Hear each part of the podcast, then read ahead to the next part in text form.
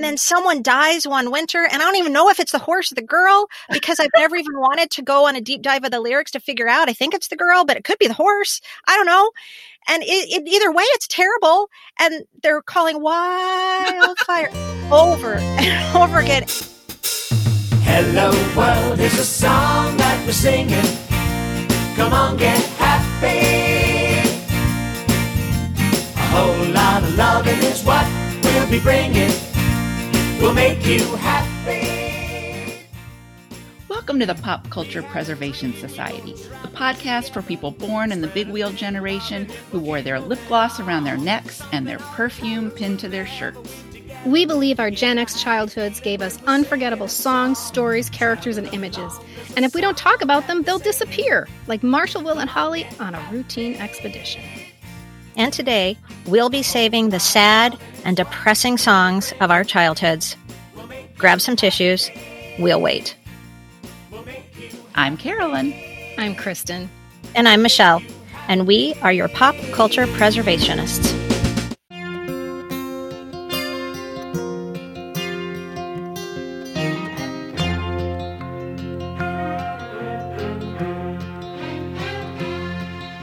A child arrived just the other day.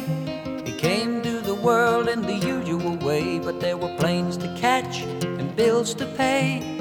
He learned to walk while I was away, and he was talking for I knew it. And as he grew, he'd say, I'm gonna. Don't let it be true. Are you guys crying? Yes. Yes. Good.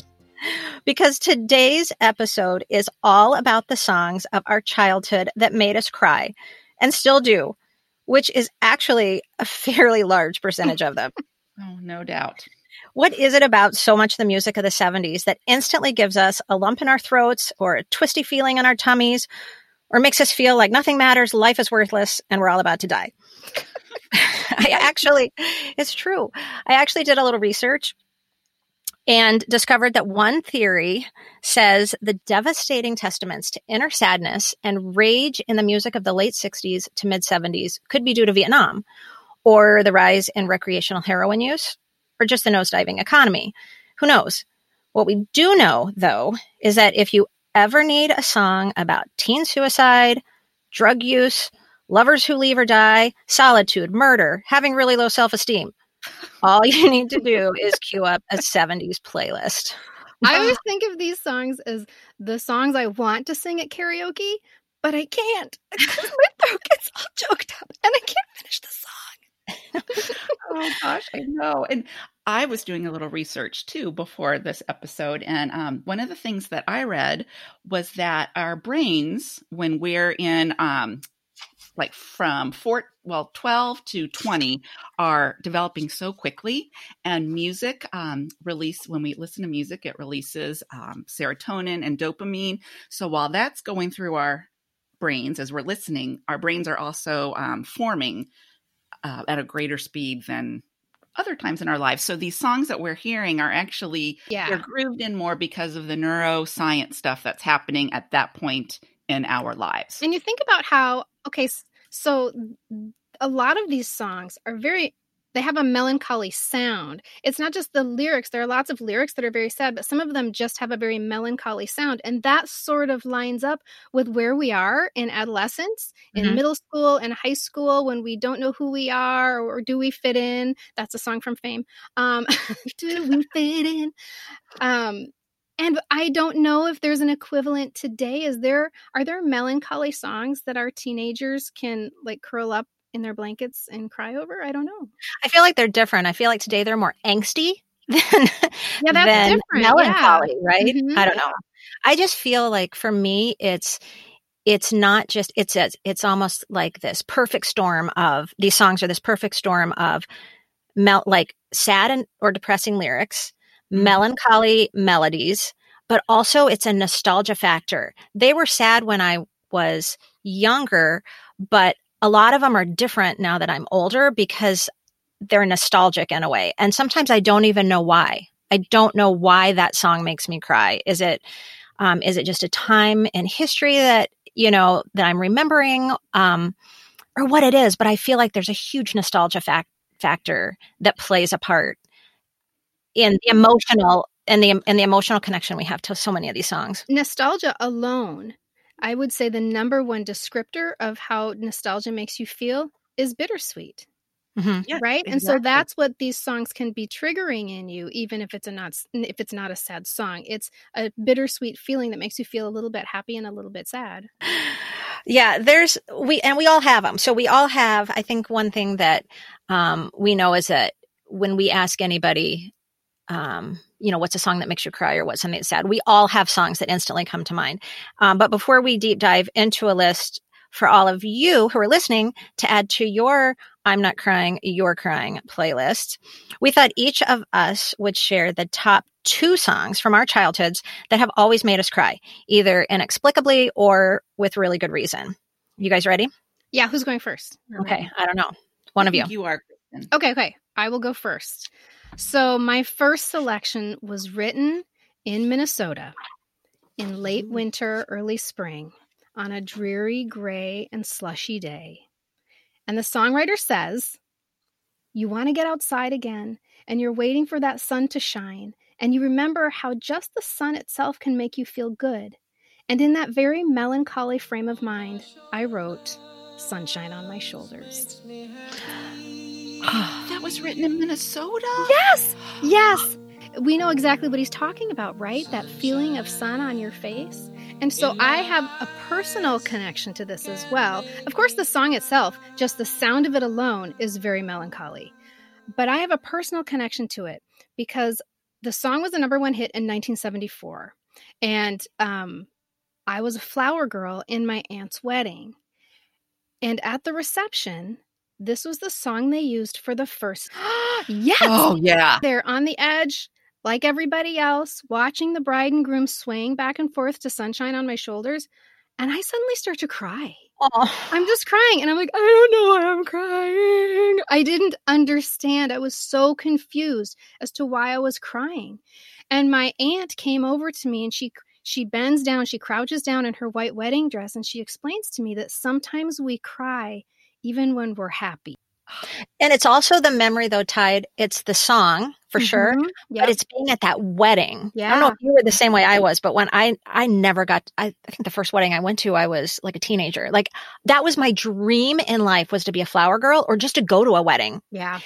And so I'm imagining you there filled with emotion not just because of the beautiful song, but because you're this little what you said 74 I was I was five. Yeah. And you're also just filled with maybe the first realization of how like this beautiful love and this wedding and it's all meshing together with this song It and then it just comes out of your eyes. That's exactly what it all came out of my eyes. It was, yeah, it was a lot for a five year old to take, and it was a complete surrounding of of people who loved you. Right, my dad um, did the music, and uh, my brother was the ring bearer next to me, and my grandma was the mother of the bride. Right, it was it was a lot of emotion to take in for a little five year old. Mhm.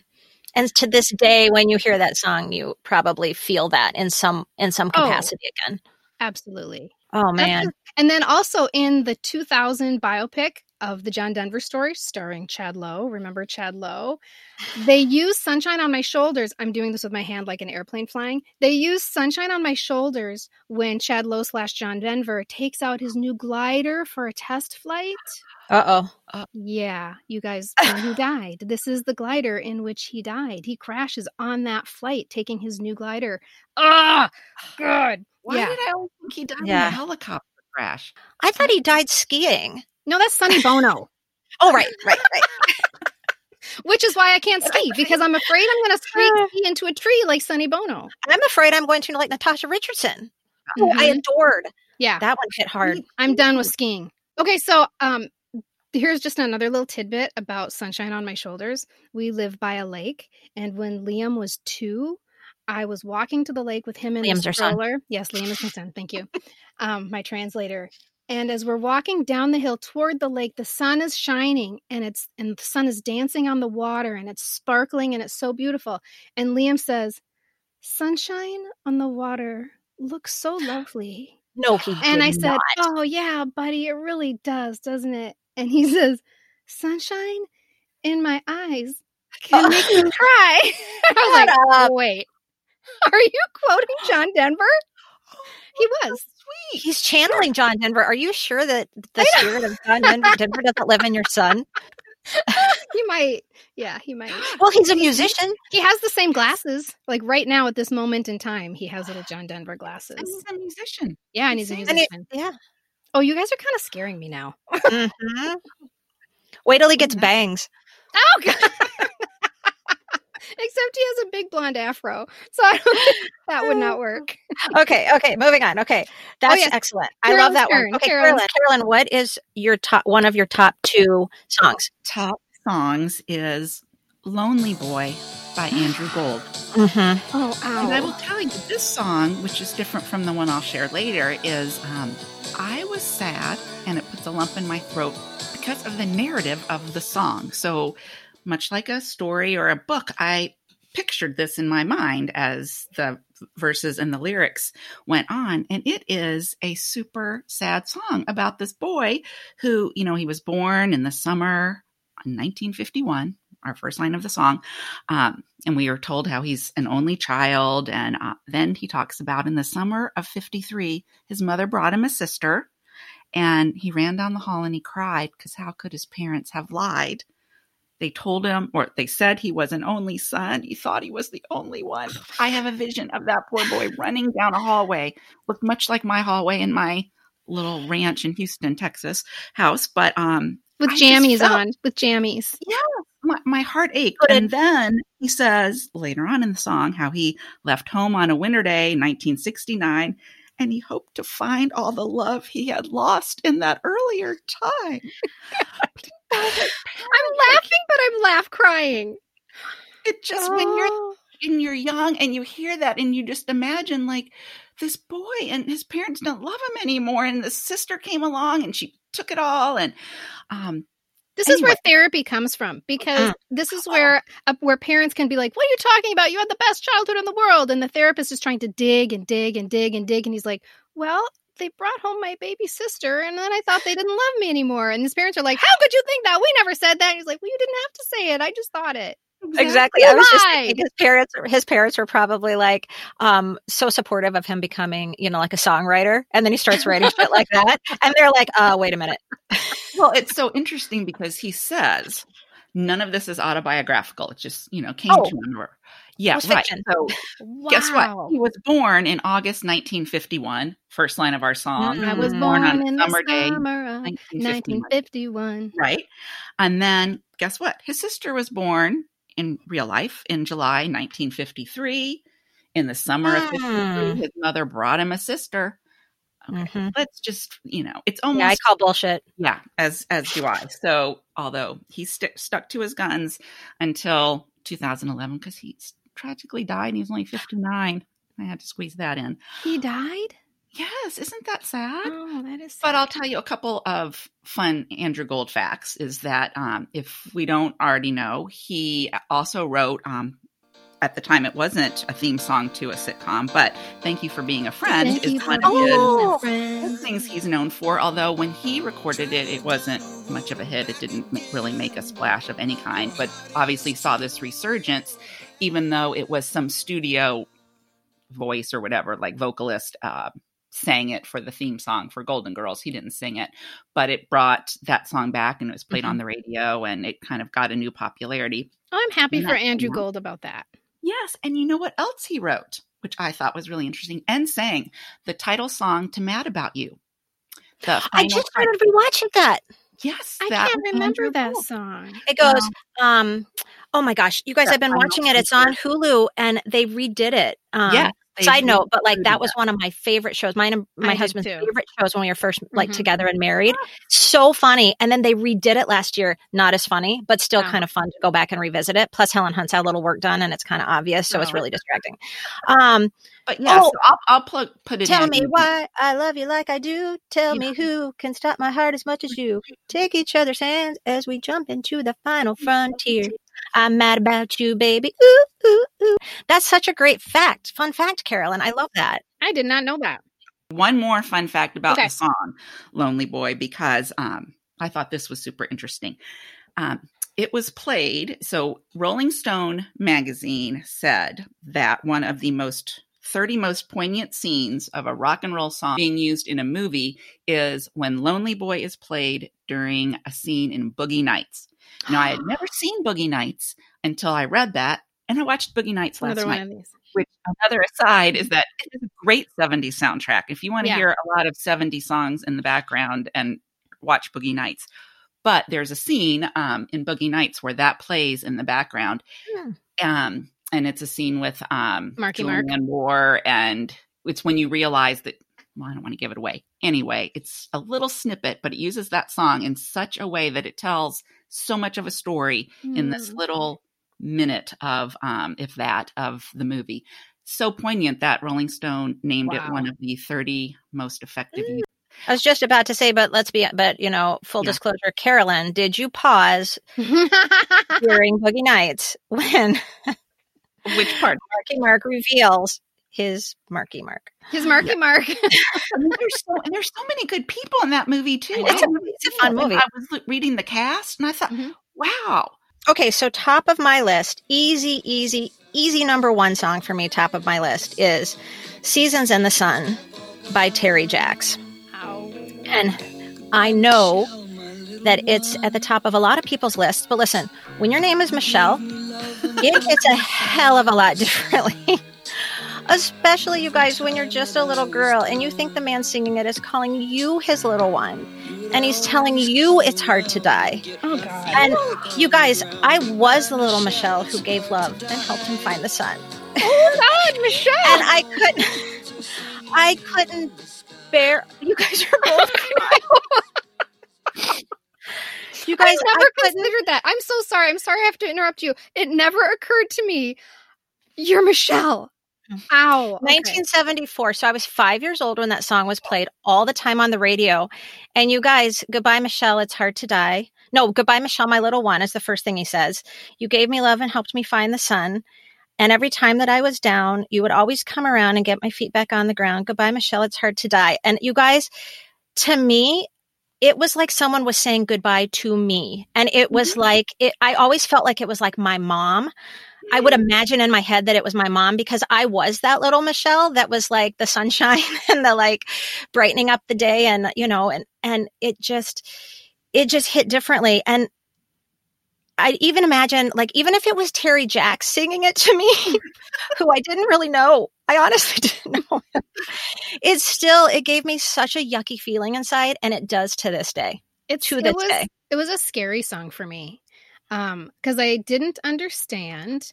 And I I have a distinct memory of when I learned what that song was about. And my mom was in the bathtub and I just like set up camp in the bathroom with her like linda please just tell me what what does this mean and that's where i learned about suicide which of course and i i'm sure she was trying to be um gentle with me but my memory of her is that she was just like blip which i guess is a very 70s way for a parent to explain really difficult things just blip Well, they actually, uh, Terry. So it's it started as a Belgian song, and it was translated into English in 1963 by the poet um, and singer Rod McKuen. And if you listen to his recording, it sounds very similar, but he's tra- he's the one who translated it. So he'll say like "adieu," and he doesn't say Michelle. It's like "adieu, Francois." It's you know something. Mhm. And then Terry Jacks came along, and his rendition was actually inspired by a friend who had leukemia and who died four months later. He says. So I don't know where the suicide. is that an urban myth am i is that I don't know. That's- That's. I don't know. So then it goes. So then what Terry Jacks did is he took each stanza, and so the first one is saying goodbye Mhm. um, to the people in his life. So the first one is his childhood friend. The second stanza is his father, and then the third one is little Michelle. and they Oh, don't know if Michelle was a daughter or a niece or just a little girl in Texas who would cry every time she would hear it. yes Um, okay, but then another fun fact is you guys in middle school we had to sing it in choir. oh and god I that's stood on the terrible. risers. I stood on the risers and I mouthed the whole thing. My second song is a good example of a song that brings me back to just a moment in time. So there's a big nostalgia factor. Um, it's not happy or sad, this moment in time. It's just a slice. It's just a little slice of my life. Um, it was a number one song in January of 1975, and it was originally called Brandy. but they changed the name because they were afraid it would get confused with the number one song, Brandy. You're a fine girl. What girl. a good wife Oh. you would be. You would be. They changed the name to Mandy. Oh, goosebumps. And that resulted, of course, in a lot of babies being named Mandy in 1975 and 1976. So, um, the memory that I have attached to Mandy is my mom practicing the piano after bedtime. So she would put me to bed, and that's when she would practice her piano. So Mandy was one of the songs that she would play. And I have it in my brain. I have the piano version of Mandy in my brain, including the mistakes she would make. And she would Oh. play, play, play. She would make a mistake and she'd stop and go! And then she'd keep going. and that's part of the song. Like I can hear when Barry Manilow is singing, I can hear when my mom would stop and go, so when she's playing Mandy on the piano, she's not singing. There are no lyrics. So I'm responding just to this melody, and it Mhm. might be that melancholy thing again. Um, and I think what is happening in this moment, because obviously this is a very neutral moment, it's not happy, it's not sad. But I think the reason I respond to it with sadness is because we're we're reacting to an opportunity to recall something that no longer exists. Mm-hmm. Definitely. And so that's kind of what nostalgia is. Any moment that happens is immediately in the past. You never get to go back. God, that's so sad. And I'm crying again. I know. and it was a really lovely way to fall asleep when you're a little girl. Oh, oh. I love that. Isn't that lovely? And I remember my sister in law when she had a new baby, her first baby. And you know, there's a as beautiful a thing as it is when you have a baby, there's also a lot of loss. There's a loss of the things that you used to do and be. And so she had this conundrum, when do I practice my piano? You're exhausted, you you can't you, the kid won't leave you alone, and I said to her, put her to sleep and then practice your piano after bedtime. And she was like, "No, I'll wake her up." I said, Yes, you will. And she'll have this lovely memory of all the songs her mom used to play after bedtime. Kristen, does your mom know this story? No, I don't think so. She was, Kristen, you have to tell her. That's that's so touching, and that will make her so happy. And the thing Especially if you've thrown her under the bus all Christmas for the for the knockoff Crissy doll. Um, I think one of the ironies here is that probably one of the reasons she practiced after bedtime is because she didn't want to practice in front of people. She didn't want people to hear Yeah. her. Little did she know that I was all snug in my bed listening to every mistake she made during Mandy. It was like your lullaby. It was. They were total lullabies. Absolutely. So, Kristen, I'm going to have to ride your coattails on that experience of choosing this song because of the feelings I get when I hear it. So, uh, my song is Sometimes When We Touch by Dan Hill. It was it hit number three was the highest it ever went on Billboard, and that was in March of 1977. So the spring of my seventh grade year, which was also when I started to go to some boy girl parties, and that song had to have been playing when um, we were waiting to see who we were going to spend seven minutes in the closet with. And while I wanted nothing more than to be in, well, first of all, Michelle, do you know what seven minutes in the closet is? Why are you asking me if I know what seven minutes in the closet Because of is? course Why Kristen did. Because she I'm was gonna- around in the closet. Your face looked a little bit like, what is she talking about? And No. my husband Okay, and fine. I I never spent seven minutes in the closet No, with anyone in middle school, but yes, I know what it is. spent 14 minutes in the closet. I thought it was two minutes in the closet. Yeah, damn. Seven is a long time.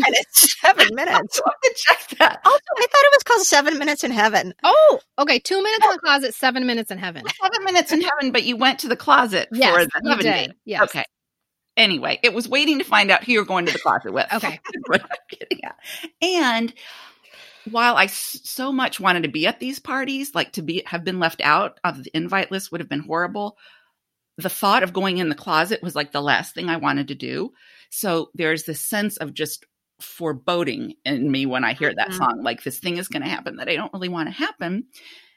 And then as I was actually doing the homework for this, I realized that the spring of my seventh grade year was also when I found out we were going to be moving from Houston to New Jersey. And when you find out you're moving from Texas to New Jersey between seventh and eighth grade, I mean, oh. So that That's whole bad. spring, everything had this um, tint of you're moving this summer. Like this is your last everything with these friends. Um, you're going to this godforsaken. No, I, I love New Jersey, and it was really sad when I had to move out of it, just for all our New Jersey Nice listeners catch. but when you're in seventh grade and you find that out so that song i'm sure it was on the radio when we were in the car and just that whole spring it's just this awful sense of foreboding that i get like something's right around the corner like i know what it is it hasn't happened yet but it's waiting for me and it's not good um, Mhm. so that yeah so it was the closet with scott schaefer gosh and he was like two feet shorter than i Oh was God. Oh my God. I hope he's not listening. But, um, We're sure you're a very tall man, Scott Kramer. and yeah and um and moving. That was just really hard. So that song just that's why that brings up that feeling to me. That is a very that's a that's a middle school sandwich right there. Um, when you talk about the things in middle school that make a person unsteady on their feet and worried because everything is unknown. What's going to happen in the closet? That is unknown. What's going to happen when you leave what is familiar? That is unknown. What's going to happen in this place that you have to go at this time when you don't know who you are or what you're supposed to be doing or how to do it? Yeah, yes that's tough stuff, Carolyn. So that's a very triggering song for you, Carolyn. oh yeah very Mhm. triggering and just Mhm. talk about a lump in your throat and just this it just it overcomes me i mean i feel it Mhm. everywhere Yeah. Yeah. so on that note Okay, I will move on to number three. So mine is not. Um, I have. I don't have one that's um, that is like you guys. Is mine is actually just a really sad song, and um, so my number two pick is um, "Wildfire" by Michael Martin Murphey, and it's a song that to this day, if that song comes on a Spotify playlist or the radio. You guys, I will shut that shit down so fast. I like cannot get my fingers to something like that piano at the beginning that comes in. And if I'm in like a store and I hear it, I'll just run. I'll just run away. Run away. I that song, I don't know what it is. Is it it's the girl and the horse and the blizzard and it's the running and the calling over and over again. The calling. Oh God, the calling. calling. And then someone dies one winter, and I don't even know if it's the horse or the girl because I've never even wanted to go on a deep dive of the lyrics to figure out. I think it's the girl, but it could be the horse. I don't know. And it, it, either way, it's terrible. And they're calling wildfire over and over again. And you guys just listen. So a couple days ago, I actually listened to the opening piano that sometimes on the radio, they'll cut that off. And they, that's the part that is just listen to the opening piano m- melody of, or what do you call like the opening of a song? The We're opener. going to call it the opening. Okay. The song Thank you. opening. Thank you. Um, so yeah, it's just, it just fills me with just sadness. And I remember it's, uh, the song was in 1975 and I remember it being played on the radio a lot. And I just remember feeling like this horse is going to die and it's sad and there's, you know, someone's freezing to death and I don't know who it is. And it's, it's the story, but it's also, I think, just the melancholy, you know, the the the melody of it. I so I watched an interview yesterday with Michael Martin Murphey, and it was only from like last year, and he says that the entirety of that song came to him in a dream, and to this day, he still doesn't totally understand what the song is about. So I have to wonder what kind of dream that was. Like, what preceded that dream, Michael Martin Murphey, right? Mhm. So he thinks it was a legend. Like he used to, his grandfather was a big storyteller, and there was this Indian, this Native American legend of um, of uh, ghost horse, and the horses represented freedom because they could just run and run. And so he he knows of this legend that he had heard as a boy, and then he had this dream, and so he thinks he kind of tied it all together and um, woke up and wrote the song. but you were saying and i was thinking about this with some other songs um, that'll come up on our other list but there are just some chords in music and some you know progressions of different notes i guess that just lend themselves to they don't even have to have words they just are sad you just feel that Right. and Mhm. um, Right. And that's, I think, one of those. They're just some ways that he weaves those notes together that you don't even have to have words. You just know this is heartbreaking. Mm-hmm. And I think Wildfire is definitely one. Well, as as as is Seasons in the Sun and some of the other ones we've either already mentioned or we're about to mention, there's definitely a handful that elicit that just instant emotional response. Mm-hmm. I asked permission to have a bonus song. Oh yes, I'm so excited for I'm, this. I'm Yeah, I know. We don't know this story. The song is Sara Smile by Hall & Oates, which is a beautiful song, and I've always loved the song. But now when I hear the song, I get all choked up and I cry and I can't sing along. And I want so badly to sing along, but I can't do it because I'm like, oh, Sara Smile. Um, okay, so the story behind Sara Smile is that Sarah is an actual person. Sarah is the woman that Daryl Hall was in love with, and she had no time for him. She was not interested. So he writes her this song, Sara Smile. And when she hears the song, she's like, I'm in. This is hmm. it. Apparently, we're soulmates. And that begins this beautiful relationship that is decades long. Decades long. They never get married, but they are together for decades. And her sister, Sara Smile's sister, becomes their songwriting partner. And so Daryl Hall, John Oates, Sara Smile, and Sara Smile's sister become this little quartet of people. It's like this happy little commune. And this is when they just take off in the 80s, right? And they're topping the charts every single day. Then Sara Smile's sister gets cancer Oh no. and she dies. Oh. And they're so destroyed. They're so destroyed by her death that their relationship doesn't survive. This Oh, decades long relationship doesn't survive. So they interview Sara Smile in the special, and she's crying. She's still clearly very much in love with him. And she said, The difficulty with Sara Smile is that it's everywhere. And I hear it. She said, I'll be in the grocery store. Sara Smile will come on overhead. She said, uh, she said, I'll have a whole grocery cart full of groceries and I'll have to leave it in the aisle and go. Oh, oh my goodness. And this is Sara Smile at like 55 years old or something like that. That's way more of a good reason to leave a store than me hearing Wildfire. I know, right? yes. When you hear the grocery store song and you're like, I can't. Speaking of grocery stores, and a song that I know will come up in lists, and I was thinking about using it was um, "Same Old Lang- Syne" by uh, Dan Fogelberg because you know he meets his old lover in the grocery store, and I found this YouTube clip of this man on the street who was standing out front of the actual grocery or the little market in Peoria, Illinois, where this truly happened. Um, Dan was home in Peoria, and it was Christmas Eve, and no stores were open, and his family needed uh, whipped cream for something, and a girl he dated in high school and kind of in college also had to go pick up something at the grocery store, and this was the only place open because it was Christmas Eve. And he did run into his old lover there. And they're like, well, let's have a beer. But there weren't any bars open and everything because it was Christmas Eve. So they did sit in the car and they had that kind of a dialogue. Well, he kept her name, like he just said it was no, it wasn't really a true story, but she knew all along it was about her because she knew that it happened at Oh. that little grocery store in Peoria. And so this man in the YouTube thing is standing outside with a microphone and like, this is the grocery store it happened in. And so after Dan Fogelberg sadly died from cancer, much too young, um, she came forward and said, I was the woman in the story. And she was no longer married to the he wasn't an architect. He was actually actually a PE teacher in Peoria, but they were since divorced. So she felt okay saying that that you know happened and that that was song was about her. So Yeah, he was protecting her by saying it wasn't yes. biographical Yes, because she was married to the Married. architect slash PE Slash teacher.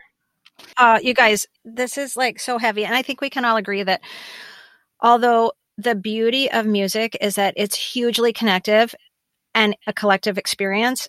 I mean, look how emotional we've all gotten Mhm. right already. Um, it's also a highly personal thing. And while a lot of these songs make us cry for obvious reasons, there's also some that make us feel empty and hollow inside for reasons we can't explain, like we've been talking about.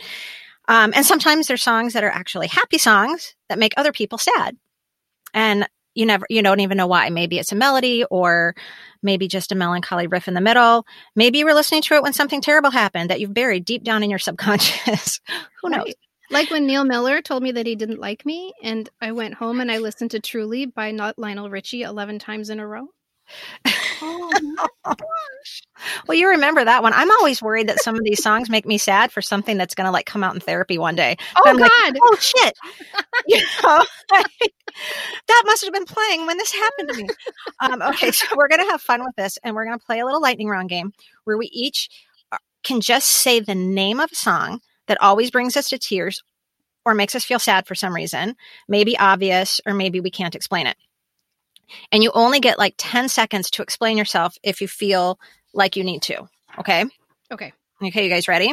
Okay, here I go. Don't give up on us. Yes. You light up my life. Theme from Ice Castles Through the Eyes of Love. Oh God. Oh God. okay, I have to tell you that I watched Ice You're Castles. breaking the rules already. I'm sorry. Oh God. Okay, can I? Okay, never mind. Yeah, no, go ahead. Go Okay, ahead. Go I watched Ice Castles for the first time in 40 years um, recently, and the movie starts, and you just hear the ding, ding, and I cried. Like it was like two piano. I can name that tune in two notes. Two notes. I started crying. I actually have that on about five different Spotify playlists just because that's a good cry for me. That's not one like, you know, Seasons in the Sun for some Yeah. reason because I love that movie so much. Okay, we've already broken all our rules, you guys. Sorry, Okay. Carolyn. Um, have you never been mellow? Which, by the way, I'm going to add to it. Oh, that's Olivia Newton-John. Oh, yeah, Have yeah, yeah. never Oh. been mellow? And I went to hear it, and um, on YouTube, I called it up, and she was singing it on Midnight Special. Do you remember that show? Yes. No. Midnight Special, shine your ever loving light on me. It was on like Friday night at midnight, and it would it was like a solid goldish kind of show, but it was called Midnight Special. Is that Okay. the one with Wolfman Jack? I yes, I think so. My God, Wolfman Jack, you just totally brought back a memory that's been buried deep in. s- See, now I'm worried something happened with Wolfman Jack. Okay, Kristen, your turn. Okay, and also, "Have You Never Been Mellow" was also one of my mom's piano songs that she practiced. Oh. So that is one that brings a little tear to my eye. Okay, Okay. uh, my next one Hmm. is "Tie a Yellow Ribbon," Mhm. and this is the part where I can't even speak. Now the whole damn bus is cheering, and I can't believe I see a hundred yellow. here's mine. Don't give up on us, baby. What Carolyn just said. Did you just say it? Was my very first one. Oh. That's okay. Remember, we're Gen X women. We Yes. have issues. You know what, you guys? I am officially in menopause, so I'm going to just cross that one out and move on to my next one, um, which is "I Just Fall in Love Again." Anne Murray. Oh, that's is a a good good one. one. I like that. How about we may never pass this way again? Oh, Seals and Crofts. Anything Seals and Crofts. I can Yeah, like for hear it in my head, but I can't sing it. Um, Superstar by the Carpenters. Don't you remember you told me you love me, baby? Da-da-da-da-da-da. Uh, okay, um, I have to have a little tiny story on this one. After the Lovin' by Engelbert Humperdinck, and this is going to sound real disturbing, but the reason it's on my list of songs that are melancholy is because my dad and I used to sing it together, and I know that's terribly inappropriate song for you and your dad to sing together. But listen, let me just tell you why. I only got to see my dad a couple times a year, and I lost him when I was ten, and he liked to um, think of himself as um, as a really good singer. And so when we would be driving, he would pick us up from like my mom's house or our aunt's house, and we would drive back to his little um, town in Texas. And he would sing this song, and I would stand. I would be in the back seat, but you know this is in the early '70s, so no seatbelts. And I would be standing up, you know, with my mm-hmm. arms over the bench seat, and he would sing, and I was the background singer. So it was like I would do the after the love, you know. He'd be like, and I brushed back the hair from your after, you know, and I was doing all the background singing. So that's just like a really like when I you never hear that song. Like I will ha- I will have to like call it up on Spotify, and I just get such like a a sad. Um, that's definitely like a nostalgic feeling. So sure. Yeah. Yeah, that's adorable. That is adorable. Yes, and that name, Engelbert Humperdinck. I mean, come on. Whew, that's crazy. All right. Um, Night Fever by the Bee Gees. And Why? That goes well. That goes along with that, similar to my um, the story I shared that that was number one. Those songs for forever. When I found out I was moving, and so Oh. that's just such the soundtrack of the spring of my seventh grade year, and it will that really that whole soundtrack will always be tainted. Is that is that what I want to say? Yeah, with just Yeah. like Mhm. um this gray. With melancholy. yes, hmm that's why. So that was my song. Okay, my next one is Goodbye Yellow Brick Road. And actually, I have a reverse moving story because that was popular when I moved to Minnesota. And we landed in this place that was really awesome. And so all the songs that were swirling around at that time was like, look at the tall trees and all these friends and neighbors were welcoming us here. And it's a really happy thing. Okay, my next one is Somewhere Down the Road, Barry Manilow. Somewhere down the road. Oh, but anyway, somewhere down the road, though, all Barry Manilow, like, right, get you. But for some reason, it's the tune of when he goes like, I know that heart of yours will come to see that you Mhm. belong. Oh, Barry. I'm going to listen to it right after this. Um, I went to a Barry Manilow concert and I cried the whole time. Okay, my next one, Edelweiss. Really? Oh That my god! Very, that is. Oh, because you know what? Oh. I can just right now, I can hear the guitar strumming. With Georg, Oh, Georg's yeah. on the stage, and their Nazis are going to take him, and he knows this is the last time he's going to be in Austria because he has to take the children over the Alps by foot. Yeah, yeah. Yes, it's the last. They all sing Edelweiss they're together, and then when his voice cracks, and he goes, eh. Obviously. and then Julie Andrews comes and helps him because she knows he can't sing. I am Georg. oh,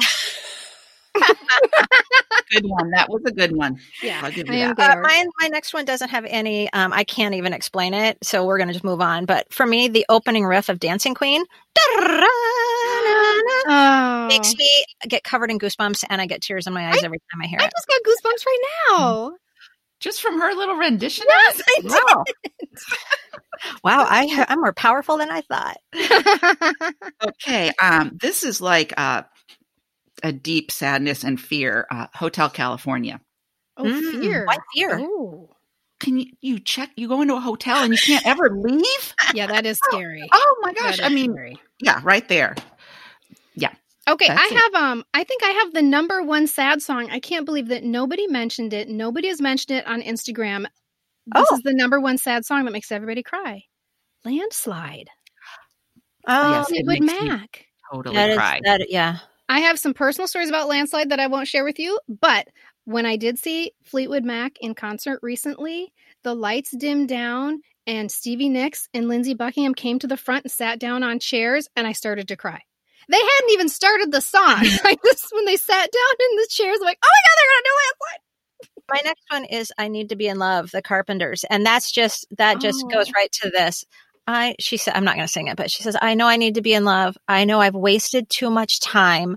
I know I ask perfection of a quite imperfect world. I'm fool enough to think that's what I'll find. Karen. Poor girl, right? Oh, like, come on, look at yourself in the mirror and tell yourself you're good Oh. enough. And then, yeah, the layers upon layers once we know the rest of the story. That's one of my favorite Carpenters, and I think it's it's. I mean, the the lyrics are so so heartbreaking, but I love the tune of that song. Yeah. I love to sing. Oh man, I sing to that song too. Do I sing to that song? Isn't it fun to just sing to the Carpenters in the car by yourself? I love Yeah. to. by myself. Yeah, mm. because otherwise my family is mean to me. and I don't like that. so I can't believe nobody said this online. I don't think they did or here. And this was the first song I think I knew every single word to. And it is Billy Don't Be a Hero. Billy, don't be a hero. Hero. Na, na, na, na. I can't even remember what the words are. Okay, am I cut off now? Uh, we can. You can do one more, and I'll do one okay, more. I have, I'm gonna have do one more. and you guys are gonna be like, "What?" Hot Lunch Jam from the Fame soundtrack. Why is It's that? a the- I used to have a lot of dance fantasies. Yeah, And I was- is, this is the this is the song where they're in the cafeteria and they and everyone's dancing on tables and stuff. And I was just like, is that what high school is gonna be like? Are we gonna dance on tables? I want that so badly. And even now, I can like I hear Hot Lunch Jam and I want to get on the table and start like dancing in my leotard and my leg warmers, and it's such joy that I want to cry. Aw. Yeah. sweet. My last one is Goodbye Girl. Um, by David Gates. Oh, owie. like the yeah. theme, you know, like to the movie. Yeah. Such a great movie too. It is such a good movie. We need to revisit some of those. Mm-hmm. Okay, so we asked our friends on Instagram to play the same game that we just did. And damn, did they deliver. And they gave us some great ones. So here is a list of the songs when people when we asked them what their favorite sad songs were. Here's the list that they gave us. Everybody ready? Okay, Superstar. Don't you remember you told me love you, baby? Okay, Puff the Magic Dragon. I could have time in a bottle. The Rose. Alone again, naturally. Oh god, the way we were. Let it be your song. Yesterday, this one's for you wherever you are, cause you, you light up my life.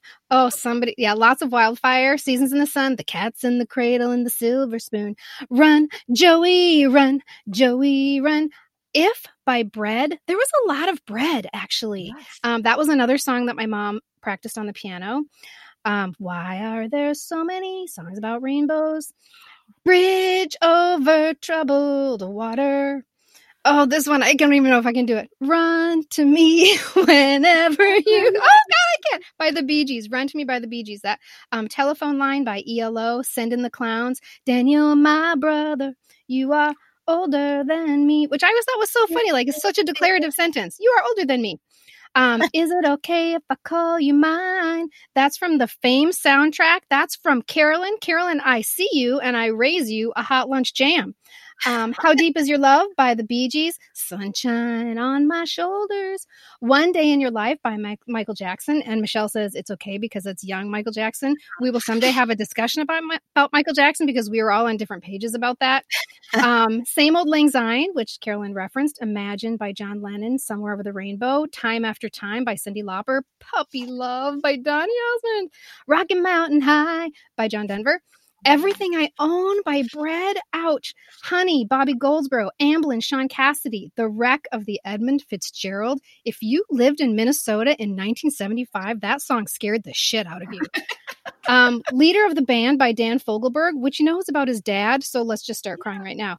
I Made It Through the Rain by Barry Manilow, Operator by Jim Croce, Oh. and What a Wonderful World by Louis Armstrong. Oh, so sweet. And scene. I loved that. That was fantastic. We're not cutting any of that. No, that was so good. We are going to curate all of those um, onto a playlist that you'll be able to find on Spotify, and we'll put that in the show notes. So check That's that gonna out. be that's gonna be awesome. Okay, you guys, before we leave, we cannot forget perhaps the most disturbing and horrifying horrifyingly tragic song that perhaps trumps them all. It's the saga of Joey and poor Julie.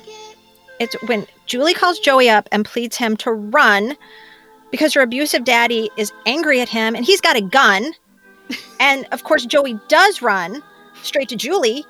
And just as daddy pulls his gun out to shoot Joey for crimes we will never know, Julie steps in front of the gun as he shoots and leaves Joey holding her bloody body as she reminds us yet again with her last ah. dying gasps that it's not Joey's fault and that they were going to get married.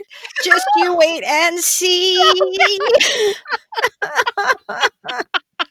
Okay. You guys, it was awful. It disturbed me to my core. And it was the way her voice was. We're gonna get, Get married. Married. And they Oh, played and- that on the fucking radio. all the time and it was just all the and it goes back and forth between her voice and his voice daddy please don't. It wasn't his fault. He oh, means so much, to me.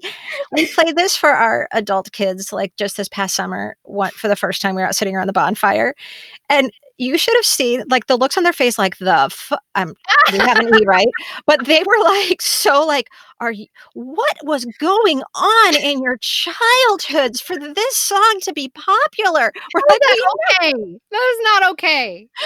I know. Uh, I think that is a wrap, guys. Julie and Joey are going to get the last word, closing out this episode with real melodramatic flair. But before we leave you all, we want to ask one favor, please. If you could leave us a review, a rating, and subscribe to our podcast, we would be ever so grateful. Because you know, when you're starting out, you need a little love and support. And we are so appreciative of yours. So please subscribe Yeah, thanks, you guys. And we hope you're following along on social media. We're having so much fun sharing memories with all of you, especially on our Instagram page. Just search Pop Culture Preservation Society and make sure to check out our website at poppreservationists.com to learn more about us and get access to all our previous episodes.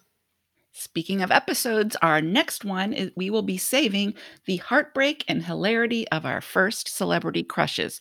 So be sure and listen then. In the meantime, let's raise a glass for a toast, courtesy of Janet, Chrissy, and Jack Tripper. To good times. To happy days. To Little House on the Prairie. Cheers. Cheers. Information, opinions, and comments expressed on the Pop Culture Preservation Society podcast belong solely to me, the Crushologist, and Carolyn and Hello Newman, and are in no way representative of our employers or affiliates. And though we truly believe we are always right, I guess there's always a first time. The PCPS is written, produced, and recorded at Modern Well, a woman centered co working space in Minneapolis, Minnesota, home of the fictional WJM studios and our beloved Mary Richards. Nanu Nanu, keep on truckin', and may the force be with you. We get a happy feeling when we're singing a song.